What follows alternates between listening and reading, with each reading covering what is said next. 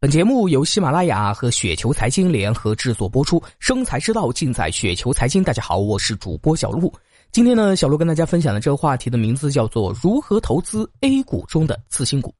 首先啊，大家先听清楚，这次是谈次新股的投资，而不是次新股的炒作。要弄清楚如何投资天朝的 A 股中的次新股呢？你需要先弄清楚天朝的公司是为了何种情况而上市。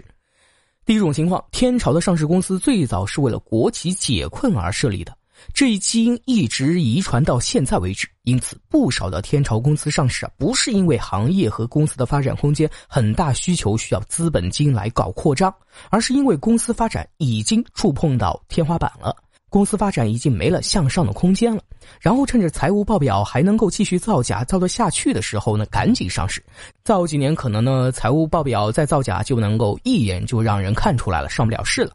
这种情况占了天朝新上市的公司的十之六七。这类企业上市的目的呢，十之八九是为了套现远离啊。账目上呢虽然还写着大量的现金，但这现金的真假呢，咱们不知道。天朝也不管这些钱的真假。日后就算查到了造假，也只是罚款五十万而已嘛。这种情况呢，在天朝的 A 股的新上市的企业当中呢，实在是太多了，就不举例了。第二种情况就是公司发展已经触碰到细分行业的天花板了，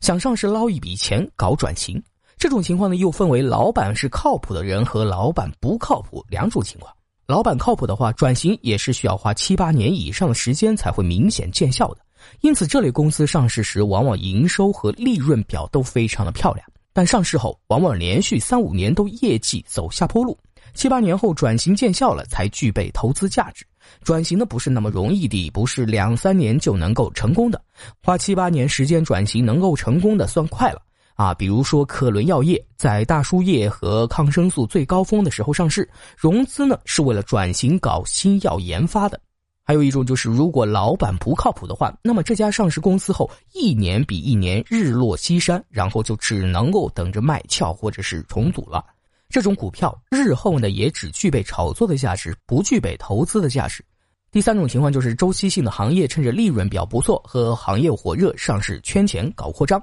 这种是头脑发热型的企业。举个案例，云南铜业当时的上市呢就是这个样子。你查一查云南铜业是哪一年上市，就知道了。啊，行业高点圈钱扩张的结果呢，就是行业稍一转势，这种企业就利润表崩溃，然后股价跌八年、十年什么的。工程机械、有色、化工、煤炭、钢铁一类的上市公司中呢，这里有不少周期性行业中的次新股。如果是行业低谷，就是无数同行上市公司大幅度亏掉裤子的时候呢，这家企业哎却有能力来新上市，你一定要高看他一眼。相反，在行业火热的时候呢，这家周期性行业的公司来上市的，哎，就一定要远离。一套就是十年，并且股价跌去个百分之八十，那太正常。第四种情况就是新兴行业中为了跑马圈地而上市融资的，互联网类的企业中呢，这类就比较多。上市融资的目的往往就是为了实现并购和收购，或者搞快速的外延式的扩张啊。比如说当年的蓝色光标、乐视上市目的呢，就是为了快速的融资跑马圈地。这地方呢就容易出现牛股。从炒作的角度来看呢，这种上市融资的目的就是为了外延式的发展啊，容易大幅炒高，而且容易不看财务指标炒上火星去。但从投资角度来看呢，一定要仔细考察这家新上市的公司在行业中所处的位置，它的竞争对手是谁？它在行业内的细分子行业是否够新？它在行业内的细分子行业中的竞争对手是大佬还是全部都是小虾米？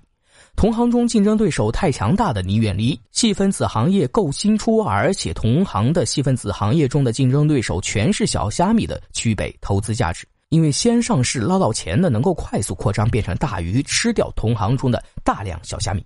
这里就举个案例啊，比如说是陌陌。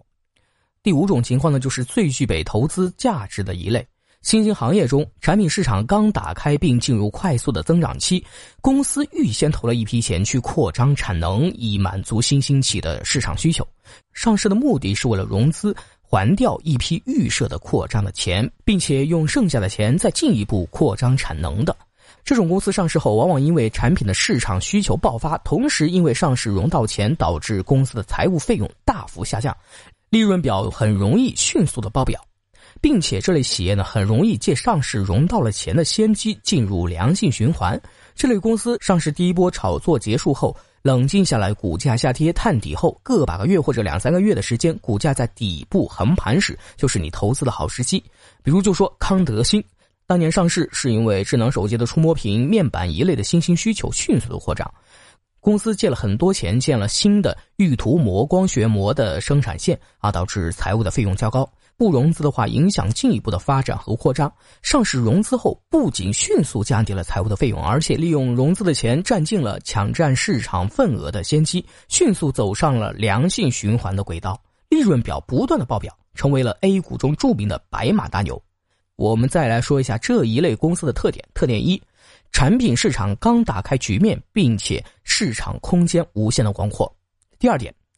公司已经预先借钱投入扩张，导致财务紧张。第三点，新产品或者说稍次一点的进口替代也行。新需求朝阳行业，公司老板靠谱且有眼光、有远见，并且作风扎实稳健。作风的扎实稳健，哎，可以参考战斗机的研发，生产一代研制一代，预研一代，这就是最为扎实的稳健的作风。